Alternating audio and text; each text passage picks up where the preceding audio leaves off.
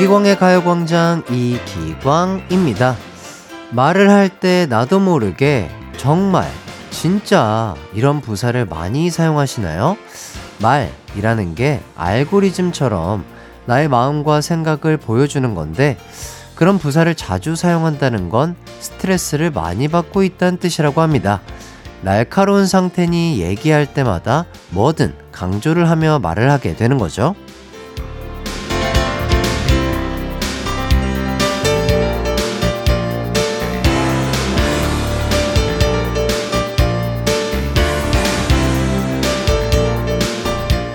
게다가 진짜 정말 뒤에 싫다, 짜증난다, 별로다 이런 부정적인 말까지 붙여서 쓴다면 마음이 많이 힘들다는 뜻일 겁니다. 오늘 자주 쓰는 말들을 살펴보며 나의 상태가 어떤지 점검해보면 어떨까요?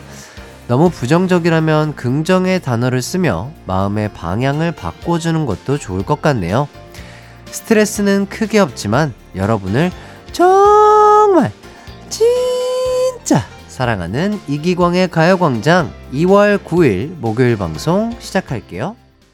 이기광의 가요광장 첫 곡 장범준의 나는 너 좋아 듣고 왔습니다.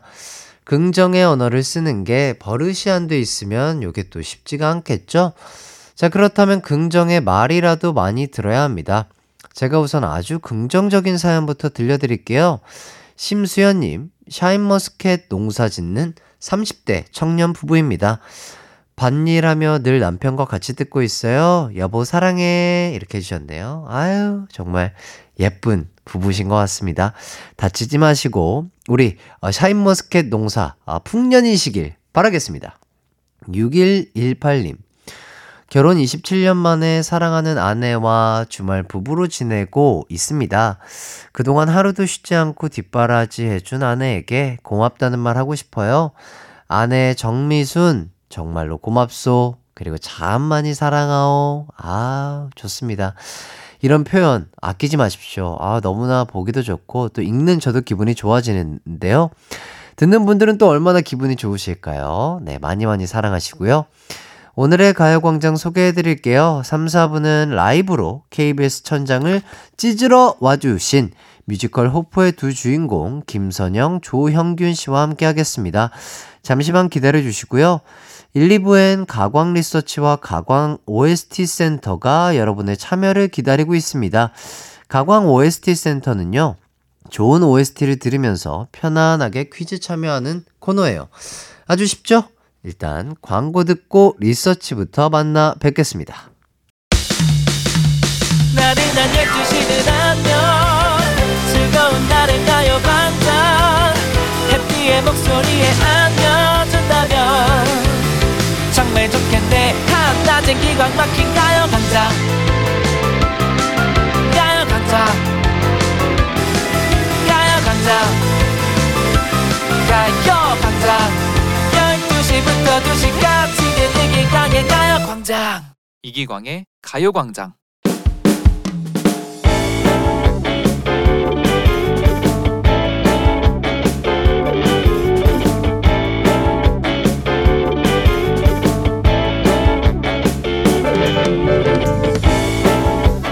모두 퇴근하고 조용한 사무실.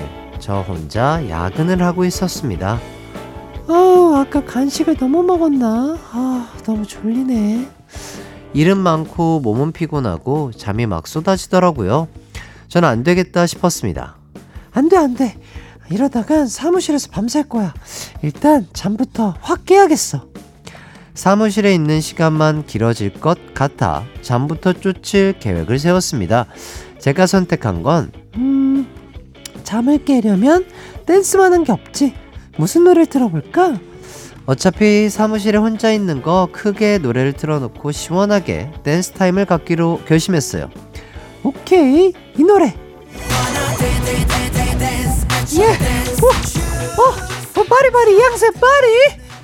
Shake the body, let's go party, come on party, 제주도인 다금바리. 일어나서 미친 듯이 춤을 추니 몸 안에 에너지가 차오르면서 텐션이 확 올라가더라고요. 그런데 그때 바리바리 다금바 어머, 부장님!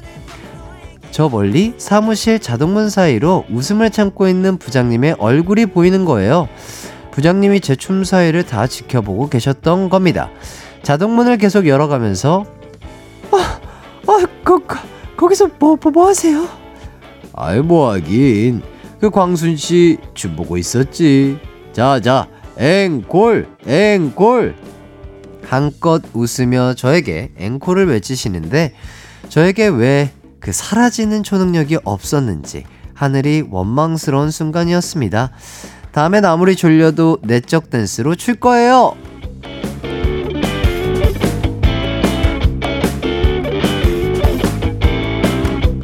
오늘의 가광 리서치 7892님께서 보내주신 사연 소개해드렸습니다.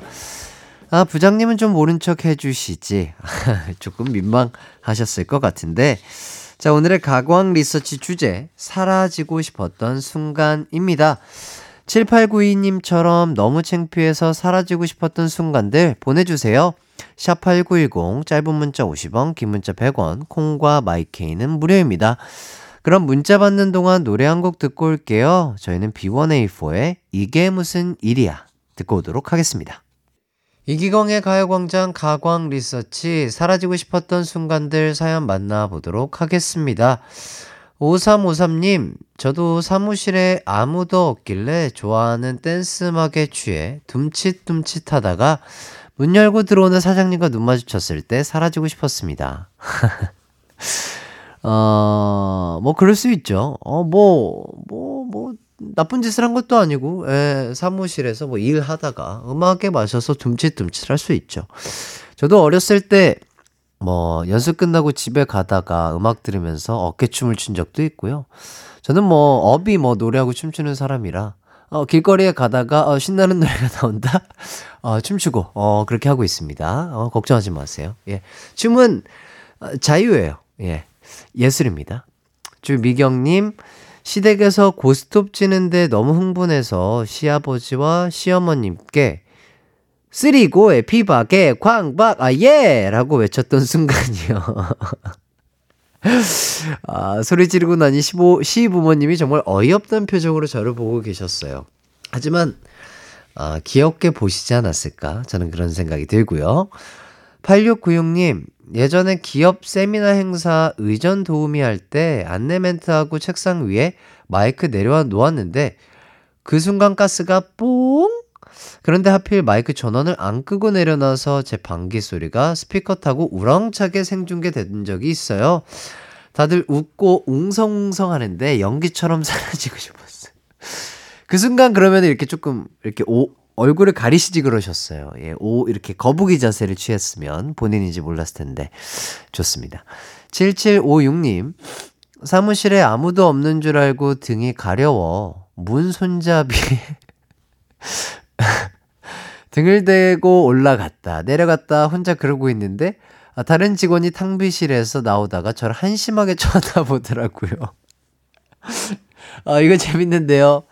사라지고 싶었습니다. 아, 이거 재밌네요. 약간 아, 시트콤에 나올 수 있는 아, 그런 느낌이네요.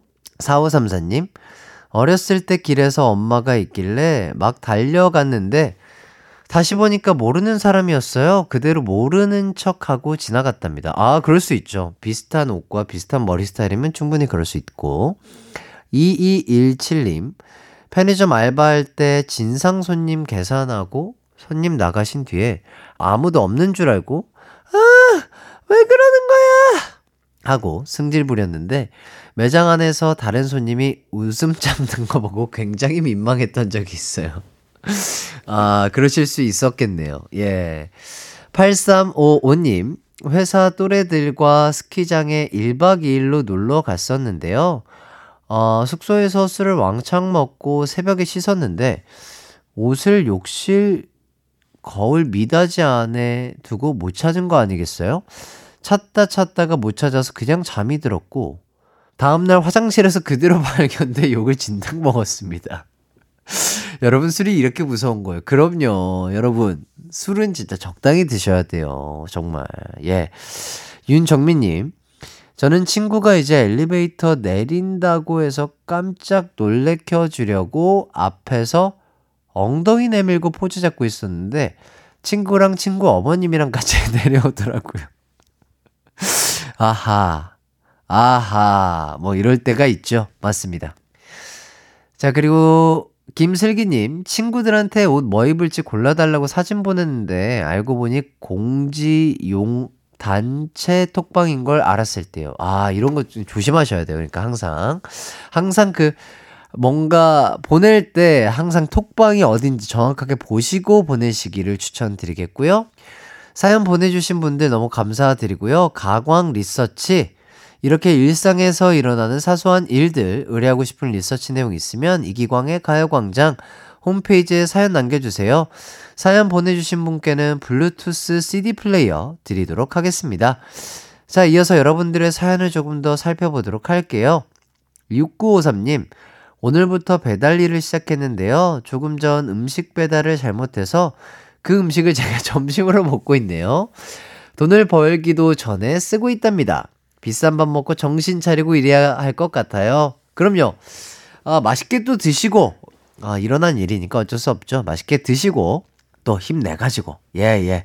어, 바짝 정신 차려서 또 재밌게, 안전하게 일하시길 바라겠습니다. 위로의 선물로 피자 쿠폰 보내드리겠습니다. 자, 0753님. 햇띠, 저 햇띠 출장 간 사이에 수상 안전요원 자격증 땄습니다. 건강 때문에 시작한 수영이었는데 아무것도 안 하면 아무것도 안 남는다는 햇띠 말에 바로 도전했더니 이제 제 손에 자격증이 남았네요. 용기 줘서 고마워요 햇띠. 와우. 이거예요. 제가 바라는 게 이겁니다. 아무것도 안 하면 아무것도 안 남는다. 이 말 정말 맞는 말이거든요. 예, 진짜로 무언가 할 수 있을 때, 아, 할 수 있을까라는, 어, 뭐, 오지도 않은 그런 약간 의구심, 뭐 무서움 때문에 겁내지 마시고요. 일단 해보세요. 막상 해보면 별거 아닌 것들이 너무나 많습니다. 여러분, 파이팅 하시길 바라겠고요. 8765님, 어, 처음으로 문자 보내요. 운동하다가 들으니 너무 잼나네요. 자주 참여하겠습니다. 그래요. 어, 운동하면서 라디오. 신기한데요. 대부분의 분들은 운동하면서, 아니, 뭐, 런닝이나 걷기를 하는 게 아니면, 근력, 저는 대부분 이제 근력 운동을 하다 보니까, 운, 그, 좋아하는 음악을 듣는데, 야, 우리 8765님, 운동하면서 저의 목소리 들으니까 어떻게 좀 힘이 나시나요? 즐거운 운동 하시길 바라겠습니다. 자, 그리고 김영빈님, 어, 어제 공포영화를 밤에 보고 자려는데 잠이 안 오더라고요. 분명 볼 때는 괜찮았는데 눈 감으니까 자꾸 무서운 장면이 생각나서 새벽 4시에 겨우 잠들었습니다. 밤에 공포영화 절대 안 볼 겁니다. 어, 저는 공포영화 무서워하는 건 아닌데 안 봐요. 그러니까 뭐 같이 누가 보자고 하면 보는데 뭐 멤버들이나 친구들이 보자고 하면 보는데 혼자서는 안 봅니다. 그러니까 뭔가 어, 그 여운이 남잖아요. 그 장면에 대한 깜짝 놀램이라든지 그 장면에 나온 그런 그런 것들 그런 것들이 생각나지는 않는데 씻을 때 있죠. 샤워하거나 내가 눈을 감아야만 할 때, 뭐 머리를 감을 때, 세수를 할 때라든지 그럴 때 한 번씩 약간 아, 오늘따라 공기가 찬데 어, 이런 느낌이 들으면 어, 조금 그게 싫어요. 아닌 걸 알지만서도 아, 싫어요 그게. 예. 그렇기 때문에 저는 혼자 있을 때는 절대 공포 영화를 안 본다. 이런 얘기를 하고 있고요. 뭐 혼자 집에 들어가면서 뭐 야! 아, 다 안다. 지금 나오면 내가 진짜 봐줄게. 아, 진짜로. 아, 지금 나오면 봐준다. 하나, 둘, 지금 나오면 봐준다. 뭐 이러고 다 알고 있는데, 어, 저도 뭐 한 번씩 그렇게 하죠. 예. 소리는 안 치고요. 아, 저기가 뭔가 좀 쎄한데? 하면, 불을 킵니다. 보고 어 없네 탁또 불을 켜고 어, 뭐 저뿐만 아니라 많은 분들이 이럴 걸로 예상이 됩니다. 그러면서 또 안도의 한숨을 쉬면서 또 어, 편안한 어, 본인의 패턴의 생활로 돌아가죠. 그렇습니다. 자, 이렇게까지 사연 보내주신 많은 분들 다시 한번 감사드리고요. 자, 그럼 저는 태연의 혼자서 걸어요 듣고요. 입으로 돌아오도록 하겠습니다.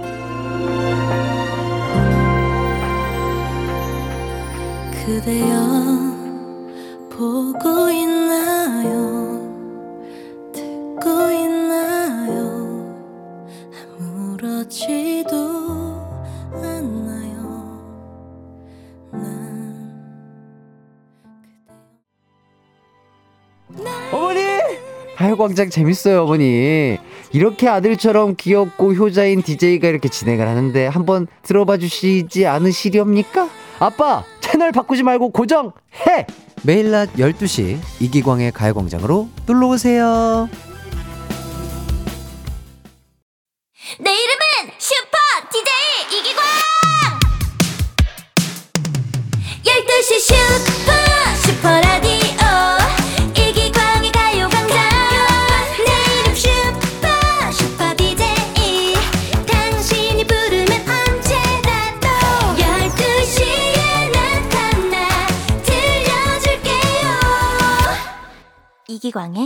가요광장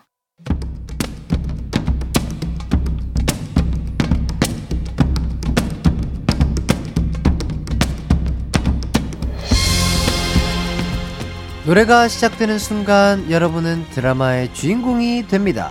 멜로 가능하고요. 복수도 가능합니다.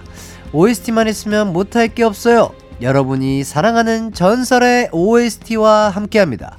가광 OST 센터.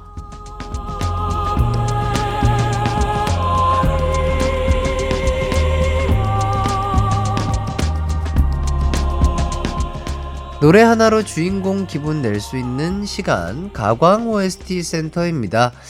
아, 물론 저희가 음악만 준비하지는 않았고요. 영화가 팝콘이랑 세트라면 가광은 게임이랑 한 몸이죠.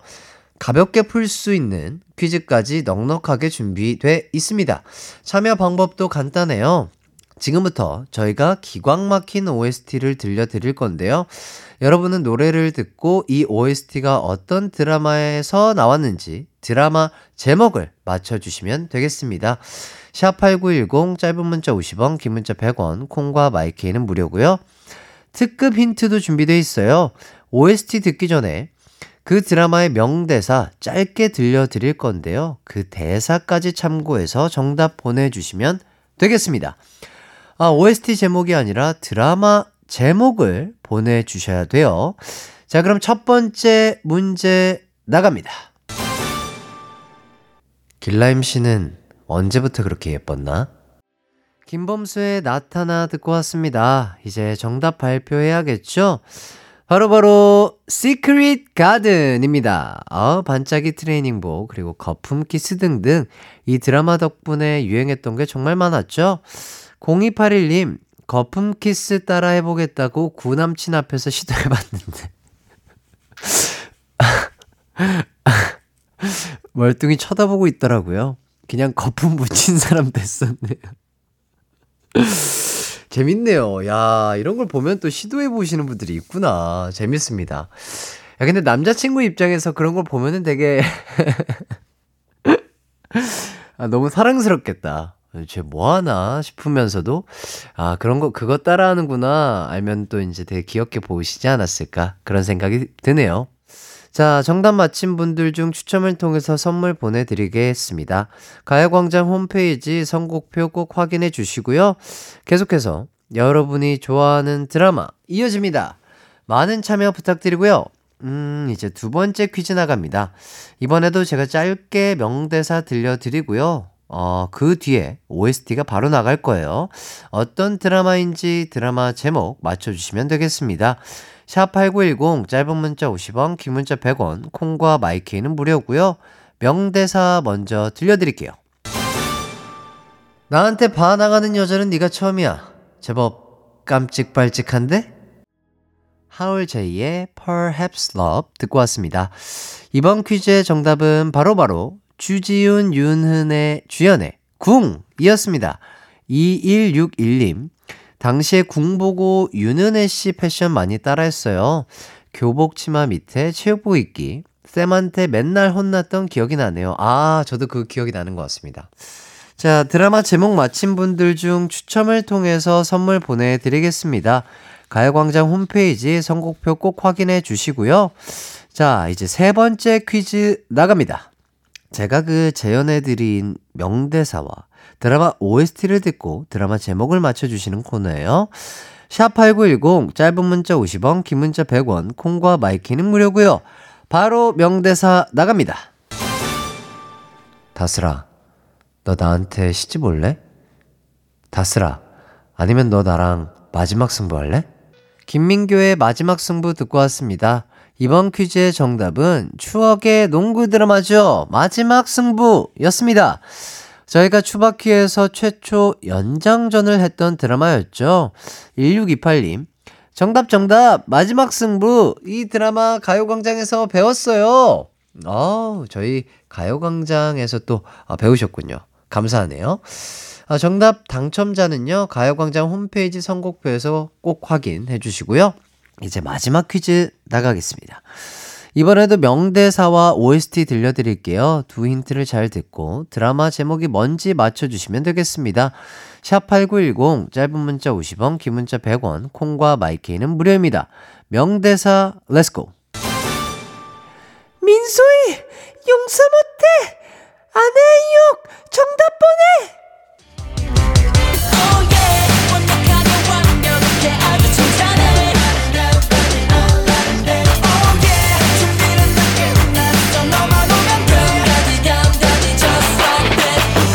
열두 시엔 이기광의 가요광장 한낮 하이라이트 이기광의 가요광장 가광 OST 센터로 함께하고 계십니다.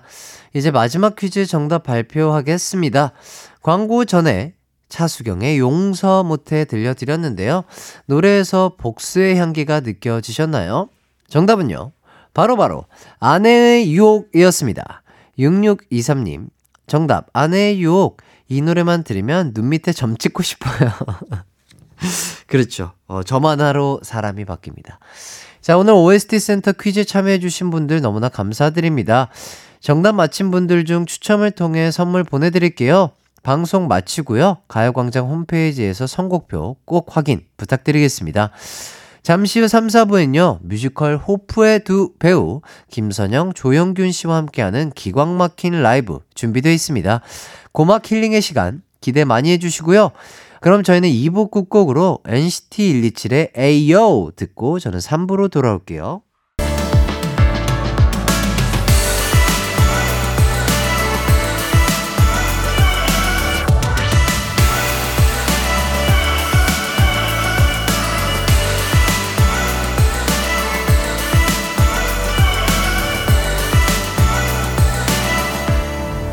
이기광의 가요광장 이기광의 가요광장 3부 시작했습니다. 잠시 후 3, 4부는요, 뮤지컬 호프 두 배우, 김선영, 조형균 씨와 함께 하도록 하겠습니다.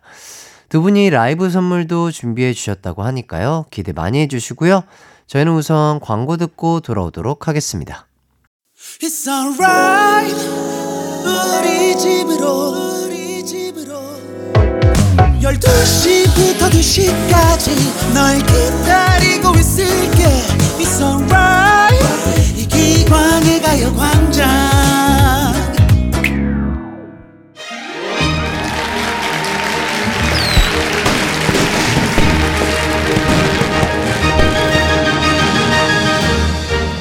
어떤 장르의 모범이 되거나 귀감이 되는 분들께 이것의 교과서다 이런 표현을 하는데요.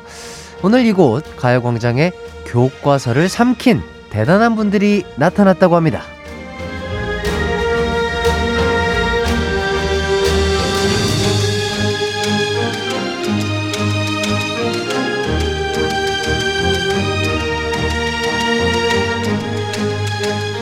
이분들이 무엇의 교과서냐고요? 연기의 교과서, 노래의 교과서, 공연의 교과서, 이 모든 분야의 종합교재 그 자체, 뮤지컬의 교과서인 배우들과 함께 하도록 하겠습니다. 뮤지컬 호프의 김선영 씨, 조형균 씨, 반갑습니다. 안녕하세요.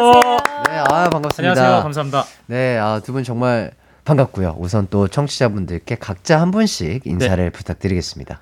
어, 네, 안녕하세요. 어, 뮤지컬 호프에서 K 역할을 맡은 뮤지컬 배우 조형균입니다. 반갑습니다. 네. 안녕하세요. 뮤지컬 호프에서 호프 역할을 맡고 있는 김선영입니다. 반갑습니다. 자, 두 분과 저는 혹시 뵌 적이 있을까요? 저는 처음 뵙는 걸로 알고 있는데. 네, 네, 네. 그렇죠. 네, 네, 네. 예, 오늘 또 한 시간 잘 부탁드리도록 아, 잘 하겠습니다. 부탁드립니다. 네. 자, 그래도 형균 씨와는 또 연결고리가 있다고 합니다. 네. 아, 저희 하이라이트의 멤버죠. 요섭 씨랑 또 뮤지컬 그날들을 같이 했다고요? 아, 네. 그날들을 같이 했었습니다. 어허. 안 그래도 그 우리 요석 분이 우리 네. 형균 씨를 굉장히 보고 싶어 했다고 하더라고요. 예. 아, 그럼 연락 줘. 어. 아, 저번 주에 이제 제가 또 해외 출장이 있어가지고 네네네. 우리 요섭 씨가 뭐 이렇게 일주일간 진행을 했는데 그때도 또 우리 형균님 또 언급을 했다고 하더라고요. 아, 요섭이랑 그날들 하면서 네. 또 같은 역할이어서 아. 공연 때는 실제로 만나질 않잖아요. 같은 그렇죠, 역할이다 그렇죠. 보니까. 그렇죠, 그렇죠. 연습 때는 진짜 요섭이랑 맨날 장난치면서 막 드라마 만들고 막 그랬던 아, 것 같아요. 아, 그렇기 때문에 또 우리 요섭 군이 굉장히 보고 싶어 했던 것 같고요. 연락 주세요, 요섭 씨. 자, 두 분이 이렇게 가요광장에 찾아와 주신 이유가 있습니다. 아, 곧 뮤지컬이 개막을 한다고요? 네. 제목이 호프. 어떤 작품인지 소개를 좀 해주시죠. 네, 어, 뮤지컬 호프는요, 어, 현대 문학의 거장, 어, 요셉 클라인의 미발표 원고를 둘러싼 30년간의 재판을 그린 작품입니다. 어. 네. 자, 두 분이 초연부터 참여해서 이번이 세 번째라고 얘기를 들었습니다. 자, 어떤 점이 이렇게 매력적이어서 계속 참여를 하게 되는지 여쭤봐도 될까요? 모르겠어요. 그러니까 제가 작품 참여하면서 어, 매 시즌마다 음. 늘 뭔가 저에게 너무 행복하고 따뜻했던 작품이고 음. 뭔가 이 작품은 매번 시즌이 올 때마다 계속 하고 싶다라는 마음이 계속 아, 들더라고요. 어. 네네. 뭔가 익숙해지지 않는 작품이라는 점? 네. 네, 그것 때문에 아마 계속 하게 되는 것 같습니다. 어허. 서, 선영 씨는? 네, 저도 이제 세 번째를 하게 되는데 처음 했을 때하고 또 재연 때 했을 때가 또 느낌이 굉장히 물론 음. 모든 작품이 그러긴 하는데 네네. 그 호프라는 그 노파의 그 인생을 따라가다 보니까 초연 때 저 또한 호프를 따라서 제 어릴 시절을 이렇게 여행을 했던 것 같아요. 음, 음. 그런 의미를 굉장히 많이 발견을 했었고 두 번째는 이제 작품으로서 좀 더 이게 성장을 하는데 도움이 되고 싶어서 또 참여를 하게 되면서 계속 의미들이 쌓여가는 것 같아요. 음흠.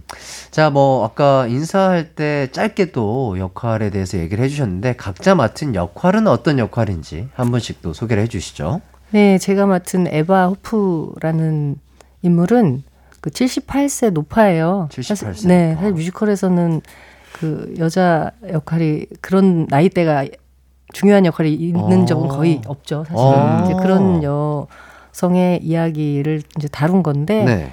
그 엄마가 죽을 때 그 부여잡고 있는 그 UFK의 미발표 원고를 30년 동안 반환하지 않은 채 계속 그걸 움켜쥐고 재판을 진행하고 소송을 하고 항소를 하고 네네. 이제 그 시간을 보내고 있는 좀 기괴한 음. 그리고 남들이 봤을 때는 이제 미친 X라고 불릴 수 있는 아. 그런 인물이에요. 아. 그러니까 우리가 약간 동네에 한 명쯤은 있어라고 하는 어떤 그런 캐릭터인데 아, 예. 굉장히 이해하기가 네, 쉽네요. 네. 아, 그런 예, 여자가 재판을 30년째 지금 계속 항소를 하고 어. 다시 또 어. 그런 과정을 거치면서 네네네. 그 종이를 움켜 잡고 음, 근데 음. 그 종이에는 많은 의미가 있는 거죠. 그거를 놓으면 더 이상 자기가 살 수 없을 것 같은 네. 그런 거를 표현하고 있는 인물입니다. 어, 굉장히 고급진 말투로 조곤조곤하게 교수님께서 수업을 하다가 미친 X라고 얘기하시니까 아니, 더 얘기하면 안 될것 아, 이거 같아요. 정확하게 캐치가 됐어요. 아, 그렇죠, 네, 그렇죠. 네, 네, 네. 네. 아, 조금 어렵게 다가오는 건 아닌가 싶었는데 굉장히 쉽게 네, 네, 이해를 네. 할수 동네에 있게 이렇게 돌아다니시는, 어, 네. 얘기를 해주셨고요. 자 형균 씨는 어, 저는 이제 그 미발표 원고를 이제 의인한 인물이고요. 네네. 어, 또 한편으로는 또 다른 호프라고도 생각하시면 될 것 같아요. 어. 보통 이제 아까 미친 X. 혼자 막 이렇게 뭐 떠들고 막 네. 이럴 수 있는데 네네. 보통 대상이 있잖아요. 호프 눈에는 어떤 대상이 보일 거 아니에요. 그런 대화하는 인물이. 음. 근데 남들 눈에는 전혀 보이지 않고 왜 혼자 아, 얘기하는 거지? 아, 그런 어떤 보이지 않는 어떤 대상을 또 연기를 하는 인물입니다. 아, 그렇군요. 그러면 약간 상상 속의 인물일 수도 있으나 약간 걸어 다니는 원고 뭐 약간 네네. 이런 느낌일까요? 그렇죠. 이제 기본적인 틀은 원고지죠. 네. 네. 어. 좋습니다. 어, 걸어 다니는 원고라. 어, 이거 연기하기가 쉽지 않을 것 같긴 한데. 아, 저도 이제 초연할 때 네, 네. 굉장히 이제 같이 원고지 역할을 했던 이제 배우분들이랑 네네네. 막 이런저런 시도를 많이 해봤었어요. 막 네, 네. 종이는 뭔가 지나다니면 펄럭이지 않나? 그- 아, 그렇죠, 막 그렇죠, 여기서부터 그렇죠. 시작해가지고 아, 진짜 그런 거를 디테일을 생각하면서 예, 진짜 어. 뭔가 좀 현실적으로 아니면 과학적으로 되게 많이 접근을 했었는데 네네. 그것보다는 네. 어떤 작품에 대한 본질적인 어떤 K가 말하고자 하는 어. 거를 좀 더 좀 더 이렇게 목적을 좀 잘 얘기를 해보자 해가지고 어떤 네. 과학적인 이런 거보다는 네. 의상은 또 원고지예요. 의상이 원고지라고. 원고지를 모티브로 한 어, 의상인데, 어, 네네네. 네, 어 이게 또 되게 예뻐요. 음. 네, 되게 예쁘게 만들어가지고 음. 그래서 이제 처음에 아마 보신 분들은 아 원고지다 이런 느낌보다 네, 네. 그냥 하나의 인물이라고 아, 아마 보시면서 그냥 멋진 옷을 입은 네네네, 그렇게 들어갈 것. 같아요. 어. 그래서 그 극 중에 있는 모든 사람에겐 안 보이는 인물인 거죠. 아. 네, 네. 관객은 그렇군요. 보지만 그 어. 안에서 다른 배우들은 원고지를 볼 수 없고 호프만 어, 되게 약간 어떻게 보면 좀 신기한 개념이긴 하네요. 네네네. 어. 혹시 형균 씨, 네, 형균 씨가 이 원고지 의상을 입는다고. 하셨잖아요. 네. 뭐 그리고 뭐. 그 어떤 종이냐에 따라서 뭐 종이를 어떻게 연기를 할까도 생각을 하셨다고 하셨고 네, 네. 혹시 형균 씨가 생각한 본인이 연기하는 K는 뭐 네. 한지인가요? 뭐 어떤 어떤 느낌의 종이일까요? 네. 어, 마분지도 있고요. 네네네. A4 용지도 있고요. 그냥 조그만 참고지 같은 참고지? 네 그냥 포스트잇? 포스트잇 정도. 포스트잇 정도. 아, 아 이게 그때 막 네. 저희도 막 그런 얘기 했어요. 그때 이제 한창 지난 시즌에 같이 했던 원고지 역할하는 친구 중에 네. 굉장히 덩치가 큰 친구도 있었고 네네네. 또 되게 좀 왜소한 배우가 있었는데 음, 음. 뭐. 뭐 작은 고지, 중간 고지, 큰 고지 막 해가지고 어, 어. 뭐큰 사람은 백과사전 같다고 아. 얘기할 때도 있었고 아. 되게 막 정석 같이 생겼다 뭐 이런 아. 얘기도 할 때도 있었는데 어, 어. 뭔가 시즌마다 약간 그런 종이의 질감이 좀 달라지는 것 같습니다. 아하. 자, 이 극의 대사를 좋아하는 또 관객분들도 많다던데 두 분이 가장 좋아하는 호프의 대사 한 줄을 꼽아본다면? 한무 씨? 좀 대사는 아니고 노랫말인데 네네네. 그 호프가 마지막에 이제 법정을 떠나면서 안녕 아파했던 어제는 안녕 미워했던 지난 날 안녕 내가 버린 모든 날들아 안녕 이제 안녕 안녕 시작될 날들아 안녕 음. 다시 써나갈 내일아 안녕 이런 아. 가사예요. 네. 그게 어떻게 보면 우리 작품에서 음. 말하고자 하는 이야기가 아. 아닌가 네. 음. 현균 씨는요? 저도 마찬가지로 노래 가사 중에 하나인데 어, K가 이제 호프에게 맨 마지막에 해주는 얘기가 있는데 네. 어, 앞으로 써나갈 일들이 훨씬 더 많다. 음. 넌 수고했다. 음. 넌 충분하다. 음. 넌 살아냈다. 넌 절대 늦지 않았다. 어. 라는 이제 가사가 저는 매회 할 때마다 지금도 그 가사를 떠올리면 뭔가 되게 좀 가슴이 뭉글뭉글해져요. 아. 이게 저한테도 굉장히 필요한 음, 음, 말인 것 음, 같고 사실 음. 그런 말을 누구한테서 듣는다는 게 쉽진 않은 그렇죠, 일이잖아요. 그렇죠. 현실적으로, 현실적으로. 네네네. 그래서 네. 굉장히 좀 저 스스로에게는 굉장히 많은 위로가 되는 가사인 것 같습니다. 아, 진짜 많은 분들이 그런 가사를 들으면 또 자존감이 높아지지 않을까 하는 네네네. 그런 생각이 드네요. 자, 얘기를 듣다 보니까 그 노래도 참 궁금한 것 같습니다. 자, 이쯤에서 노래를 한 곡 들어볼 텐데요. 어, 여러분, 지금 당장 볼륨을 살짝 높여 주셔야겠습니다. 왜냐? 정말 감사하게도 우리 선영님께서 아, 라이브를 준비를 해주셨습니다. 와. 자, 어떤 장면에 나오는 어떤 곡인지 설명을 좀 부탁드리겠습니다. 네, 저희 작품에서 후반부에 이제 호프가 어 K 그 원고한테 이제 재판 그만하고 가자 하는데 원고는 계속 설득을 해요. 음. 오늘이 아니면 더 이상 안 된다. 음, 그러다가 시- 굉장히 많은 실갱이를 하고 결국에는 원고지가 태워지면서 어. 호프가 어쩔 수 없이 이제 바닥에 탁 자기를 내려놓으면서 내가 왜 이렇게 살았느냐 하면 하는 이야기를 하는 어. 네. 그런 그 곡. 네. 한번 라이브로 한번 들어보도록 하겠습니다. 준비를 해주시고요. 아, 기대가 됩니다. 자, 과연 어떤 곡일지. 아, 이거 라이브. 아, 이거 진짜 쉽지가 않은데. 예, 진짜, 진짜. 이게 정말 않- 라이브로 네. 부르기가 네. 호프 넘버들이 참 쉽지가 않은 것 같아요. 그래요. 또, 네네. 또 워낙 또 고음인가요? 고음도 고음인데 네. 사실 감정적으로 감정도 있고 굉장히 이러니까. 좀 예, 좋습니다. 거의 공연 후반부에 부르는 넘버라서 아하, 임팩트가 있는 또 네네네. 노래죠. 좋습니다. 아, 우리 선영님께서 준비해주신 호프 청해 듣도록 하겠습니다.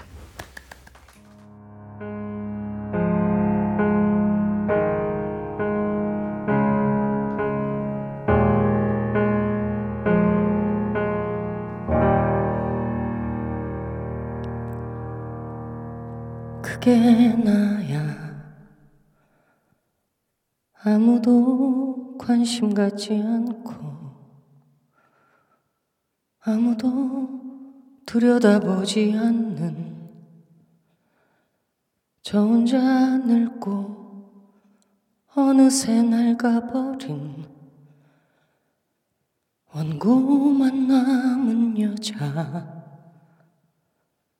그래 나야 아무도 손 내민 적 없어. 차가운 눈 속 혼자 남아 모두가 잊고 모든 걸 잃어버린 원고만 남은 여자. 잃은 적 있는 사람 전부를 잃고 남은 게 하나라면 내 자리를 뺏고 내 인생을 망쳐도 그게 내 유일한 세상 아무도 관심 갖지만 이제와 들여다보지도 마. 나 혼자 늙고 어느새 낡아 이젠 원고만 남았어 나. 잃어본 적 없는 사람은 몰라. 전부를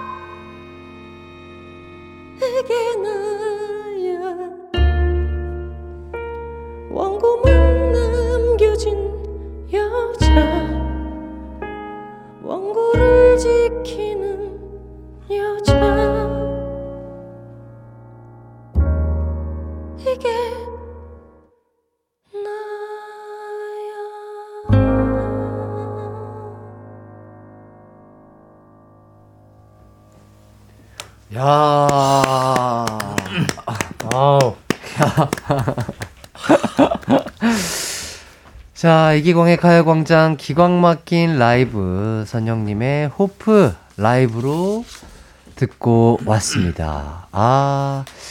자, 지금 AS 센터를 조금 불러야 할 것 같다 이런 생각이 드는데요. 왜냐고요? 아, 지금 KBS 라디오국 천장이 아, 찢어졌습니다. 이야. 찢어졌어요, 지금. 아, 이게 진짜 아, 노래 자체도 너무 힘들고 어려운 곡이긴 한데. 야, 이게 또 뮤지컬을 하다가 부르시는 게 아니라 그냥 갑자기 이 노래만 음. 부르셨음에도 불구하고 너무 완벽하게 또 소화를 해주셔가지고. 아니, 사실은 좀 힘들었어요. 왜냐면 네. 이게 중간 중간 생각이 많아지더라고요. 몰입이 될 뻔 하다가, 말다 말다 하니까 아, 그렇죠. 어떤 순간엔 노래로서 제대로 해볼까? 아. 혹은 그냥 놔버릴까? 이런 예, 생각을 하면서 예. 노래를 불렀던 아, 그렇죠. 뭔가 뮤지컬은 막 이렇게 조명도 있고, 관객들도 네. 있고, 나의 감정도 있고, 뭐 네. 극도 있는데, 이곳은 갑자기 밝은 곳에서 갑자기 노래를 하려니까, 아니, 집중하기 쉽지는 않았음에도 불구하고, 어, 정말 대단한 노래를 또 이렇게 들려주셨습니다. 자, 현균 씨는 어떻게 들으셨나요? 어, 저는 그냥 순간적으로 어, 누나가 이제 뭔가 몰입이 됐다 안 됐다를 그렇게 말씀하셨는데 네네. 저는 그냥 딱 시작부터 끝까지 제가 이 노래를 부를 때 옆에서 그냥 서서 계속 호프를 바라보고 있거든요. 아, 그냥 그 상황 같았어요. 아. 네, 정말 무대 위에서 네. 그때 우리가 초연 재연했던 그 시간들이 그냥 계속 뭔가 스쳐 지나가는 스쳐 지나갔던 것 같아요. 음, 크, 진짜 잘 들었고요. 잘 봤습니다. 아, 저도 진짜로 눈을 딱 감고 진짜 온전히 약간 노래에 집중해서 들었는데, 아, 너무 약간 가사가 하나하나 마음에 음. 박히는 그런 노래였던 것 같습니다. 자, 근데 다른 노래들도 이렇게 혹시 고음인가요? 아니면 이 노래만 조금 약간 감정을 더 이렇게 보여줘야 되기 때문에 이제 고음인 걸까요? 호프의, 예, 호프의 노래 곡이요? 중에, 네. 아, 그전에는 예, 자기 이야기를 이렇게 장황하게 늘어놓는 장면이 없어요. 음. 극중 내내 네네네.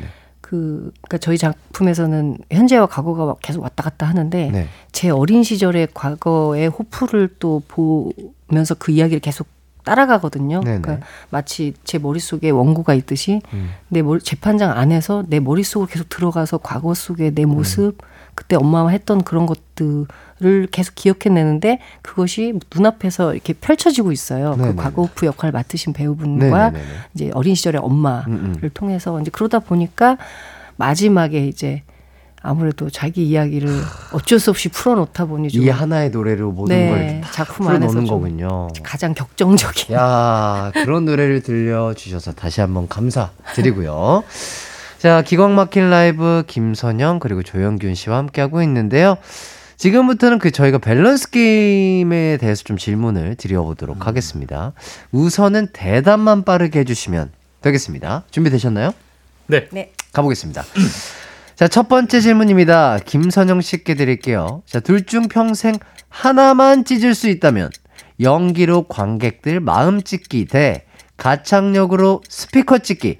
마음 대 스피커. 하나, 둘, 셋. 마음 자, 두 번째 질문 조영균 씨께 드릴게요. 네. 자, 둘 중 조금 더 당황스러운 순간은 가족들이 나를 쌀이라고 부를 때, 대 배우들이 나를 쌀이라고 부를 때, 가족 대 배우. 하나, 둘, 셋. 가족. 자, 세 번째 질문입니다. 다시 선영 씨. 네. 자, 둘 중 좀 더 아찔한 것은 내가 실수했는데 모른 채로 무대 내려오기 대 다른 사람의 실수를 눈앞에서 목격하기 내 실수 대 다른 사람 실수. 하나, 둘, 셋. 내 실수죠. 네 번째 질문, 현균 씨. 둘 중 이제는 덜 고와져도 되는 것은 미성 대 인성. 하나, 둘, 셋. 미성. 좋습니다. 자, 밸런스 게임. 어, 이렇게 대답 잘 들어봤고요. 자세한 대답 바로 한번 들어보도록 하겠습니다. 뭐, 질문들 어떠셨어요? 별, 별, 이렇게. 어, 않아요. 아, 않으셨어요? 되게 진행을 너무 잘하셔가지고 저요? 긴장하게 돼요. 아, 무슨 그래요? 대답을 할지 엄청 긴장하게 되고. 아, 뭐 1년째 하고 있다 아, 보니까 이게 예, 예, 예, 1년째 거의 비슷하게 하다 네네네. 보니까요. 이제는 조금 수월하게 네네. 하고 있습니다. 자, 대답에 대한 또 어, 자세한 이야기 들어보도록 하겠습니다. 첫 번째 질문이 우리 선영님에 대한 질문이었는데 둘 중 평생 하나만 찢을 수 있다면 연기로 관객들 마음 찢기 대 가창력으로 스피커 찢기 어떤 걸 선택해 주셨죠? 마음이요. 마음 이유가 뭘까요? 전 사실 노래를 어릴 때부터 해왔어가지고 네네. 노래가 그렇다고 만만하다는 게 아니라 그냥 노래를 부르는 게 너무 자연스럽고 어찌 보면 쉬웠던 음. 편안했던 근데 음. 이제 그 노래를 가지고 이제 저희는 배우로 연기를 그렇죠, 이야기를 전해야 그렇죠, 하잖아요. 그렇죠. 그러니까 네. 노래로 잘하는 것을 그쳐서 그 이상의 것을 음, 관객하고 소통을 해야 되기 때문에 그쵸, 결국에는 배우로서 인정을 받는 것이 아하. 네, 그것에 더 아. 의미가 있다고 느끼는 것 같아요. 자, 지금까지 뮤지컬을 하면서 그럴 때 있잖아요. 아, 오늘 나 오늘 좀 야, 오늘 나 오늘 좀 찢었는데 하는 그런 순간. 아, 본인이 생각해도 오늘 너무 컨디션도 좋고 연기도 좋았고 감정도 좋았다라고 생각했던 그 순간 있을까요? 그냥 그건 이게 저만 느끼는 건데 네. 거기서 어떤 타이밍에 박수를 꼭 쳐도 되고 안 쳐도 되고 하는데 네. 그런 것을 넘어선 그냥 정적 같은 순간들이 있어요. 음, 음. 그거는 어떻게 보면은 어, 어. 저만 느끼는 것 같지만 관객분들도 함께 네. 그냥 같이 이렇게 딱 멈춰 있는 그 순간 아, 그런 것. 예, 그런 네. 순간들에 뭐 이렇게 찢었다라기보다는 네. 아, 이, 이건 뭐지 하면서 되게 네, 아, 좀 스스로 약간, 뭔가 예, 소름 돋는 아, 약간 아. 그런 느낌? 아, 네, 어, 뭔지 알것 네, 같아요. 네, 그러니까 박수와 함성을 넘어선 완전한 몰입.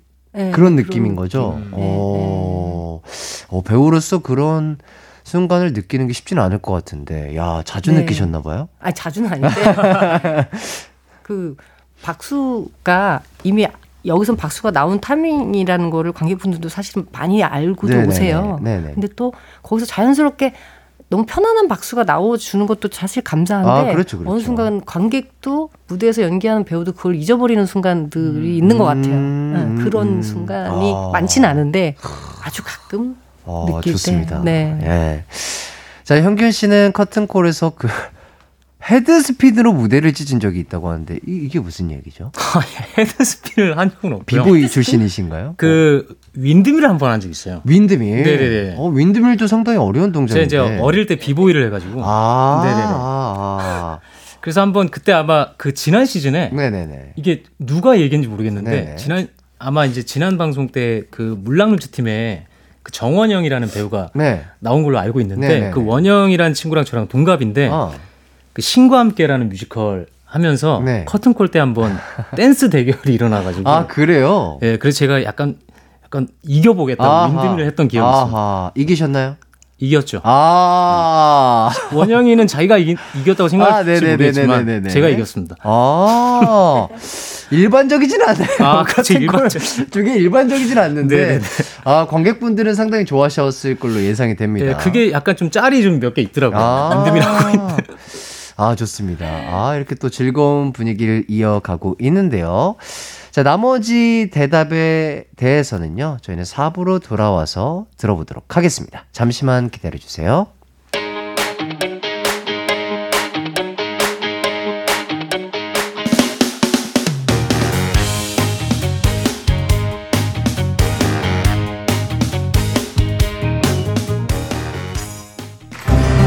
내 이름은 햇띠 이기광 조선은 KBS 쿨 FM 89.1이죠 또 봐 수수께끼는 모두 풀렸어.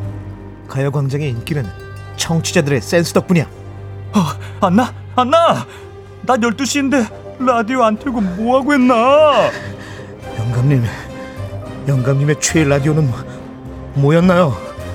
난 가요광장이거든요. 매일 낮 12시에 만나는 한낮의 하이라이트, 이기광의 가요광장으로 놀러오세요.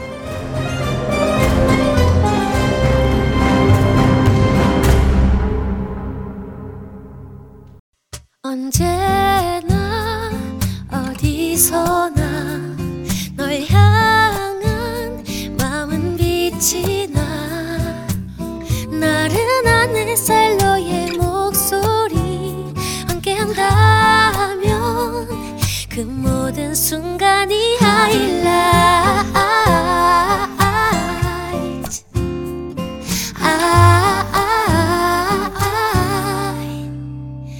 이기광의 가요광장 이기광의 가요광장 뮤지컬 호프의 두 주인공 김선영, 조영균 씨와 함께하고 있습니다. 자, 밸런스 게임 질문에 대한 대답 이어서 가보도록 할게요. 두 번째 질문, 형균 님이었죠. 네. 자, 둘 중 좀 더 당황스러운 순간은 가족들이 나를 쌀이라고 부를 때 대 배우들이 나를 쌀이라고 부를 때 어떤 걸 선택해 주셨죠? 저는 가족을 선택했습니다. 음, 이 닉네임이 쌀이신 건가요? 아, 이제 저도 이제 이 근원지를 좀 찾고 있긴 한데 몇. 년 동안 네네. 어, 어느 순간 이제 제가 이 공연 쪽에서 이제 배우들의 어떤 별명 같은 게 있잖아요. 그렇죠. 팬분들이 지어주신. 그렇죠. 제가 이제 어느 순간부터 이제 쌀이라는 별명이 됐는데 네.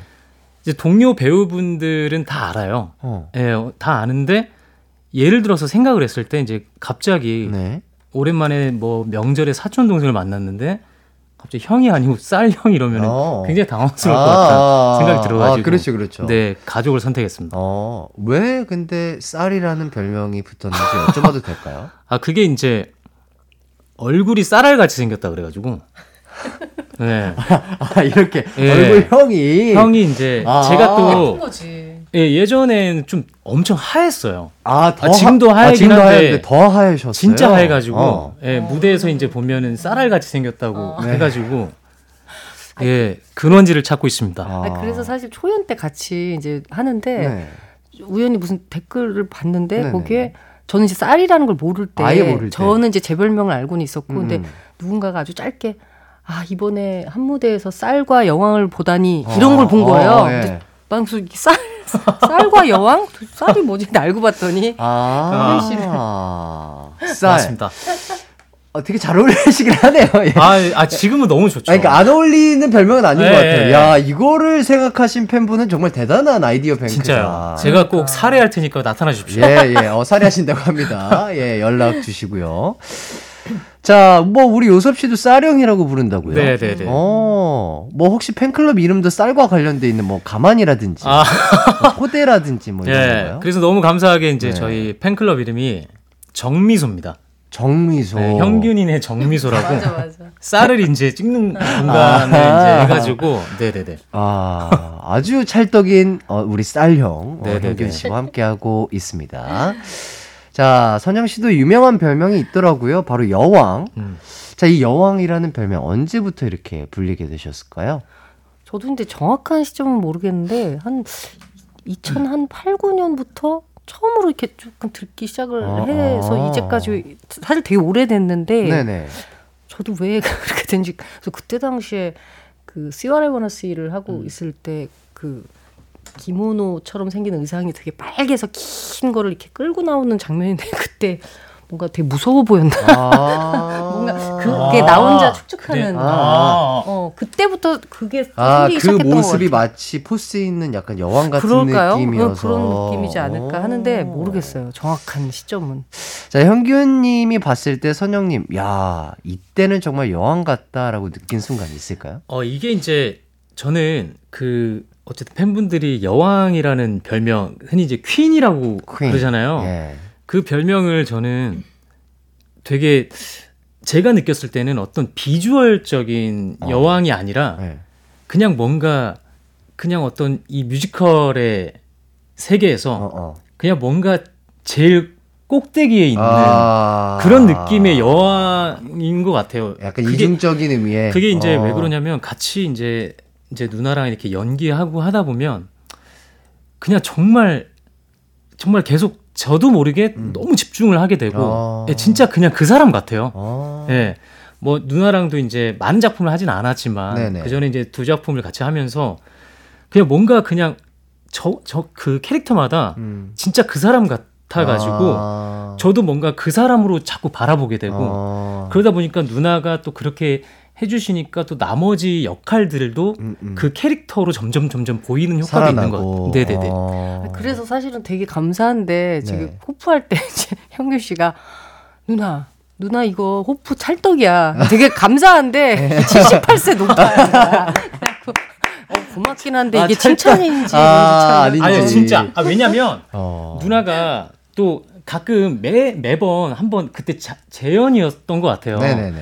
그 분장 자체가 주름도 많이 그리고 막 그러니까 여기 막 무슨 엄청 힘드실 거것막 같은데. 붙이고 막 하고 매번 이제 무대에서 가까이 누나를 보다가 중간 중간 이런 이제 홍보차 이제 네. 또 만나면 네. 진짜 천의 얼굴이에요. 아. 네. 진짜로 워낙 그러니까 저는 사실 뭐 아까 줄리엣 얘기도 나왔지만은 네네네. 사실 저는 사실 지금도 줄리엣 충분히 하고 할 수 있다고 저는 생각을 하고 어. 있기 아, 네, 때문에 감사합니다. 네네 네. 진짜 최고입니다 누나. 좋습니다. 아, 뭐. 퀸. 어, 쌀과 아이고. 퀸, 어, 뮤지컬계 여왕님과 쌀님과 함께하고 계십니다. 자, 이쯤에서 우리 쌀님의 노래 한 곡 들어보도록 하겠습니다. 어떤 곡인지 좀 설명을 좀 해주시죠. 어, 일단 길 위에 나그네라는 곡이고요. 어, 그 아까 말씀해 주신 과거 호프가 네. 어, 정말 이런 시궁창 같은 인생을 벗어나기 위해서 음. 엄마를 버리고 이제 집을 나가요. 집을 나가서 어떤 자기는 뭔가 새로운 삶을 좀 뭔가 엄마랑은 다른 삶을 살아보려고 뛰쳐나갔는데 결국 어떤 그런 세월의 풍파를 맞으면서 결국 다시 원래 집으로 돌아올 수밖에 없는 음. 그래서 현재의 호프가 될, 될 수밖에 없었던 음. 그런 과정들을 좀 함축적으로 이제 드라마 안에서 그리는데 음. 그 안에서 이제 제가 그런 어떤 호프의 삶을 좀 간략하게나마 이렇게 불러주는 곡입니다. 아, 좋습니다. 자, 우리 현균 씨의 라이브 어, 청해 들어보도록 하겠고요. 준비를 좀 해주시면 네. 되겠습니다. 길 위에 나그네. 아, 제목부터 뭔가 멋있는데요. 준비 되셨을까요? 네, 한번 해보겠습니다. 좋습니다. 자, 저희는 형균 씨의 길 위에 나그네 듣고 오도록 하겠습니다.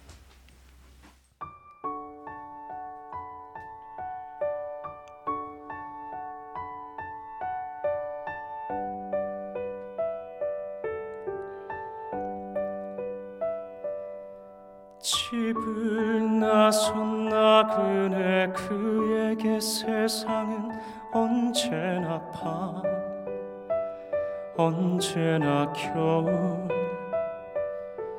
무겁게 내린 눈속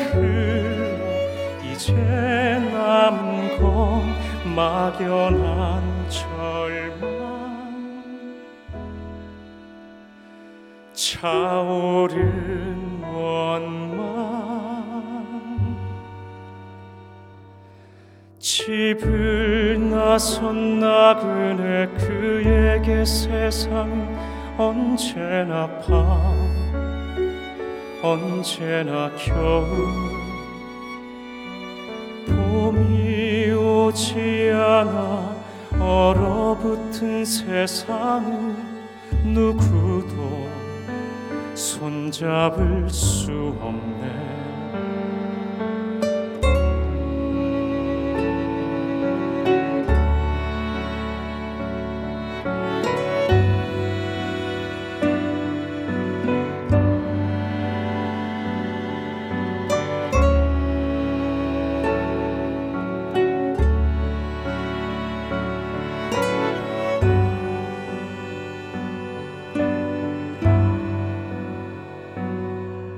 벗어나고 싶다던 너는 머물러 있고 벗어나고 싶다던 너는 머물러 있다. 벗어나고 싶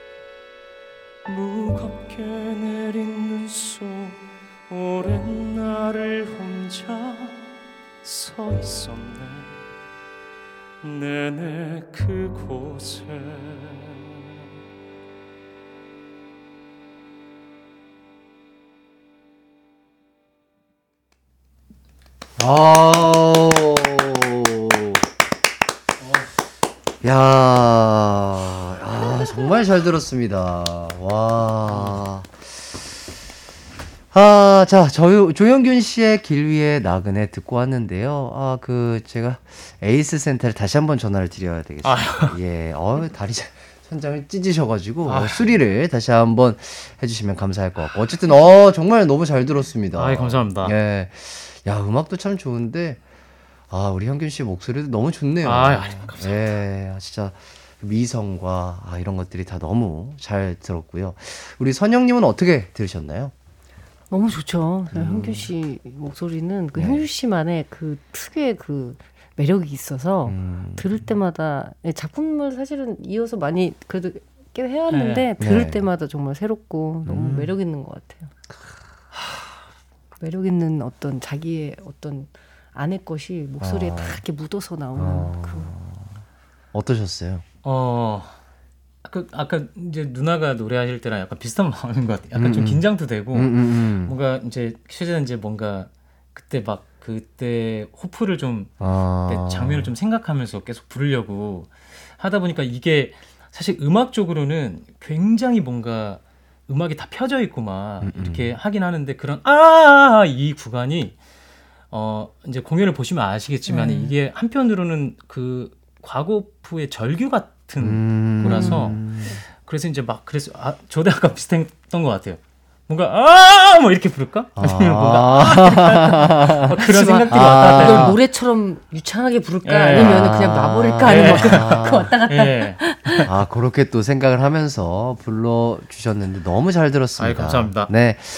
이런 분을 그냥 쌀이라고 부르기는 좀 죄송한 것 같고요. 저는 쌀 왕자님 정도로. 아, 야, 예, 절대 아닙니다. 칭해보도록 하겠습니다. 자, 두 분과 이어서 밸런스 게임 질문 얘기 나눠볼게요. 세 번째 질문이 다시 그 선영님. 네. 둘 중 더 아찔한 것은 내가 실수했는데 모른 채로 무대에 내려오기 대 다른 사람의 실수를 눈앞에서 목격하기. 자, 이 중에서 어떤 걸 선택해 주셨죠? 첫 번째요. 음, 음. 네, 내가 근데 사실은 무대에서 내가 느끼고 있는 실수가 사실 더 아찔하긴 한데 아, 왜냐면 그렇죠. 수습을 무대 위에서 해야 하니까 그렇죠, 라이브로 그렇죠. 저희는 계속 음. 공연 네, 네, 중이니까. 네.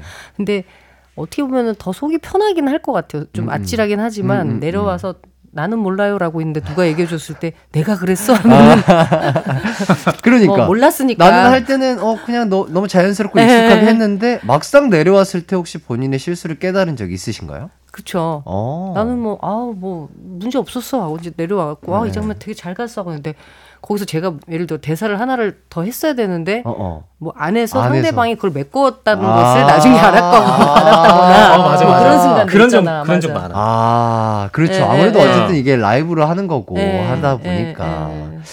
자, 제보에 의하면 어, 조용균 씨를 보다가 무대 위에서 실수하는 사람이 참 많다고 합니다. 왜 이런 말이 나온 거죠? 혹시 본인도 알고 있었나요? 아니요, 저는 아, 처음 듣는 얘기신가요? 어 왜 그러지? 뮤지컬 배우 박혜나님의 제보입니다. 아, 예, 예, 예. 아, 그게 이제 제가 이제 또 공연을 또 굉장히 네. 또 어, 특히 이제 해나 누나랑 이제 지금 이프덴이라는 뮤지컬 하고 있는데 네. 또 굉장히 사랑하는 역할이에요. 어. 사랑하는 역할인데 네. 그런 좀 뭔가 알콩달콩하는 어떤 이제 드라마가 많은데 어, 거기는 살짝 어느 정도는 좀 약간 열려 있는 구간이라서 음, 약간 애드립도 허용이 예. 뭐 무조건 애드립을 막 난무하고 이런 건 아닌데 네네. 거의 대본의 안에 있는 그냥 뭐 호흡을 조금 다르게 하고 음. 왜냐하면 또 이제 엘리자베스라는 인물마다 이제 다 느낌이 다르기 때문에 그냥 대본 안에서 이렇게 좀 재밌게 하는데 그 누나가 이제 가끔 약간 현우 터지기도 하고 그랬던 것 같아요. 음, 그래서 실수를 유발한다. 어, 좋네요. 아, 네. 예, 예, 그럴 열심히 수 있죠. 하겠습니다. 좋습니다. 자, 네 번째 질문이 형규님. 네. 둘중 이제는 덜 고아줘도 되는 것은 미성 대 인성인데 어떤 네. 거 선택해 주셨죠? 저는 미성 음. 선택했습니다. 왜요? 어, 목소리는 어, 저는 뭔가 저도 이제 뭐 어쨌든 미성을 미성에 추- 속하지만은 저는 뭔가 나이가 들면 들수록 목소리는 뭔가 계속 바뀔 수 있다고 생각을 하거든요. 네. 그리고 저 어쨌든 배우로서 그게 어쨌든 시간대마다 뭔가 어느 정도는 또 되게 받아들이고 내 소리를 되게 좋아, 좋아해야 된다는 것도 알고 있는데 음. 인성은 뭔가 계속 계속 고와져야 된다고 생각이 음, 들어요. 음. 네네네. 그렇죠. 네. 예, 맞습니다. 혹시 언제부터 내 목소리가 어 되게 미성이고 참 그래도 예쁜 소리다라는 거를 깨달으셨나요? 저는 제 목소리가 뭔가 좋다, 예쁘다라는 생각을 거의 하- 해본 적이 없어요. 네. 대부분이 이제 뭐 저도 주변에 막 물어봤거든요. 그게 보통 녹음을 하거나 네. 아니면 뭐 제가 했던 공연을 한번 모니터를 한다거나 할때 음. 저는 이상하게 뭔가 제 목소리가 별로 싫어요. 아. 아직까지도 뭔가 어색하게 들리고 아. 예. 저는 또 미성이다 보니까 네. 뭔가 어, 안녕하세요. 뭐 이런 뭔가 남성적인 보이스를 를 내는 배우들을 또 아, 진짜 멋있다라는 아. 좀 동경하는 또 부분도 아. 있어가지고 네네네. 충분히 그럴 수 있죠. 네. 내가 갖고 있지 않은 것에 대한 뭔가 끌림. 네. 아, 저도 그냥 때. 안녕하세요. 어, 안녕하세요. 뭐 이런 거 좀 하고 싶고. 어. 근데 그냥 안녕하세요 이렇게. 쉽지가 않으니까. 예. 맞습니다. 자, 선영 씨는 원래 성악을 전공했고 KBS 합창단 출신이시라고요. 네, 어, 아주 그럼 이 오래전 얘기죠. KBS가 되게 익숙하시겠어요. 네, 오랜만에 와도 이제 네. 계속 돌아다녔던 아, 그 기억이 있으니까. 기억이 있어가지고 아 까도 오면서 어머 여기 이랬는데 아직도 그대로 있네 뭐 아, 이렇게 아. 하면서 왔어요. 자, 일부 성악을 전공하시고 합창단 출신이신데 언제부터 이 뮤지컬의 매력에 끌리신 걸까요? 그거는 그냥 막연히 어렸을 때서부터 그냥 뭐 노래로 혹은 뭐 연기로 뭐 음. 그런 거를 다 같이 할 수 있는 게 있다면 그게 나랑 맞지 않을까라는 걸 막연히 느꼈던 것 같아요. 음. 아, 근데 그때부터. 네, 네. 근데 어. 어릴 땐 지방에 또 살다 보니까 네. 공연을 볼 기회가 없었고 뭐 이렇게 얘기하면 또 라떼가 나오는데 저 어렸을 때는 네. 어떤 뮤지컬에 대한 정보나 아, 혹은 네. 아예 뮤지컬 전공 자체가 없었고 아. 예, 예, 예. 그렇기 때문에 예, 근데 이제 막연히 그런 생각들이 있었던 것 같아요. 음, 어. 그때부터 그냥 그냥 뭔가 태어나자마자부터 뭔가 나는 연기와 노래를 해야 될 것만 같은 약간 끌림이 조금 네. 있었던 거죠. 그러니까 부끄러워하고 되게 그 울렁증이 있음에도 불구하고 어. 그것이 뭔가 나랑 맞을 것 같다라는 막연한 그 어, 그게 있었던 이끌림. 것 같아요. 어, 네. 좋습니다. 그러면 저희는 우선 광고 듣고 들어오도록 하겠습니다. 이기광의 가요광장에서 준비한 2월 선물입니다. 스마트 러닝머신 고고런에서 실내 사이클, 전문 약사들이 만든 지엠팜에서 어린이 영양제 더 징크디, 아시아 대표 프레시버거 브랜드 모스버거에서 버거 세트 시식권, 아름다운 비주얼 아비주에서 뷰티 상품권, 칼로바이에서 설탕이 제로 protein sparkling, 에브리바디 엑센코리아에서 레트로 블루투스 CD 플레이어, 신세대 소미섬에서 화장솜, 하남 동래복국에서 밀키트 복요리 3종 세트, 아름다움을 만드는 오엘라 주얼리에서 주얼리 세트, 두피 탈모 케어 전문 브랜드 카론바이오에서 이창훈의 C3 샴푸, 유기농 커피 전문 빈스트 커피에서 유기농 루아 커피, 코오롱 스포츠 뉴트리션에서 운동 후 빠른 근육 회복 fast recover, 구강 폭포 샤워 왕타에서 입냄새 박멸 칫솔 치약 세트, medical skincare 브랜드 DMS에서 코르테 화장품 세트, 균형 잡힌 피부를 선사하는 기초 케어 브랜드 이퀄리브에서 물광 패드, 연예인 안경 전문 브랜드 버킷리스트에서 세련된 안경, 문구 사무용품 쇼핑몰 드림디포에서 문구 세트, 해외여행 필수품 둠벅에서 침구용 베드버그 제거제, 아름다운 모발과 두피 케어 전문 그레이스 송 바이오에서 scalp hair 세트, 비만 하나만 365MC에서 허파고리 레깅스, 없으면 아쉽고 있으면 편리한 하우스팁에서 원터치 진공 밀폐용기, 대한민국 양념치킨 처갓집에서 치킨 상품권을 드립니다. 이기광의 가요광장 기광 막힌 초대석 김선영, 조영균 씨와 함께 했습니다. 아, 두 분과 얘기를 나누다 보니 아쉽게도 벌써 마무리를 할 시간이 됐네요. 오늘 저와 함께한 한 시간 어떠셨나요? 일단 그 초대해 주셔가지고 너무 감사하고 어 뭔가 또 선영이 누나랑 이렇게 뭔가 함께 뭔가 연습 기간 중인데 음. 함께 같이 뭔가 잠시 약간 외출 나온 아. 느낌이어가지고 또 뭔가 되게 기분이 좋고 네네. 네 저희 호프 또 많이 보러 와주셨으면 감사하겠습니다. 아, 네, 좋습니다. 저도 현균 씨를 뭐 개인적으로도 원체 좋아하는 배우이자 사람이에요. 네. 그래서 같이 이 시간에서 이 시간을 또 함께해서 너무 즐거웠고 또 짧은 것 같아서 아쉽기도 하고 음. 기광 씨 또 뵈서 반갑고요. 아유, 저도 너무나 즐거웠습니다. 네, 이 자리를 빌어서 아까도 잠깐 제가 호프 보러 공연 보러 오세요 네네네네네. 했는데 호프 보러 와주셔서 네네. 정말 좋은 그 기운과 정서를 받아가시면 참 아. 좋겠다라는 네. 말씀을 드리고 싶습니다. 알겠습니다. 아, 더 저도 뭐 초대해 주시면 저도 항상 어, 보러 오십시오. 아, 가보도록 하겠습니다. 네네. 자, 이 호프 언제 시작하는지도 좀 얘기를 좀 해주시죠. 어, 네, 3월 16일부터 어. 대학로 유니플렉스 1관에서 이제 시작을 하니까요. 네네. 네, 많이 보러 와주십시오. 네, 좋습니다. 자, 오늘 나와 주셔서 정말 감사드리고요. 다음에 또 다른 작품 하실 때 또 놀러 와서 이렇게 함께 시간을 보낼 수 있으면 좋겠습니다. 자, 저희는 끝곡으로 에델 라인 클랑의 책장을 넘긴다 띄워드리면서 이만 인사드리도록 하겠습니다. 자, 함께 인사하겠습니다. 자, 여러분 남은 하루도 기광 막히게 보내세요. 안녕. 안녕. 안녕. 감사합니다.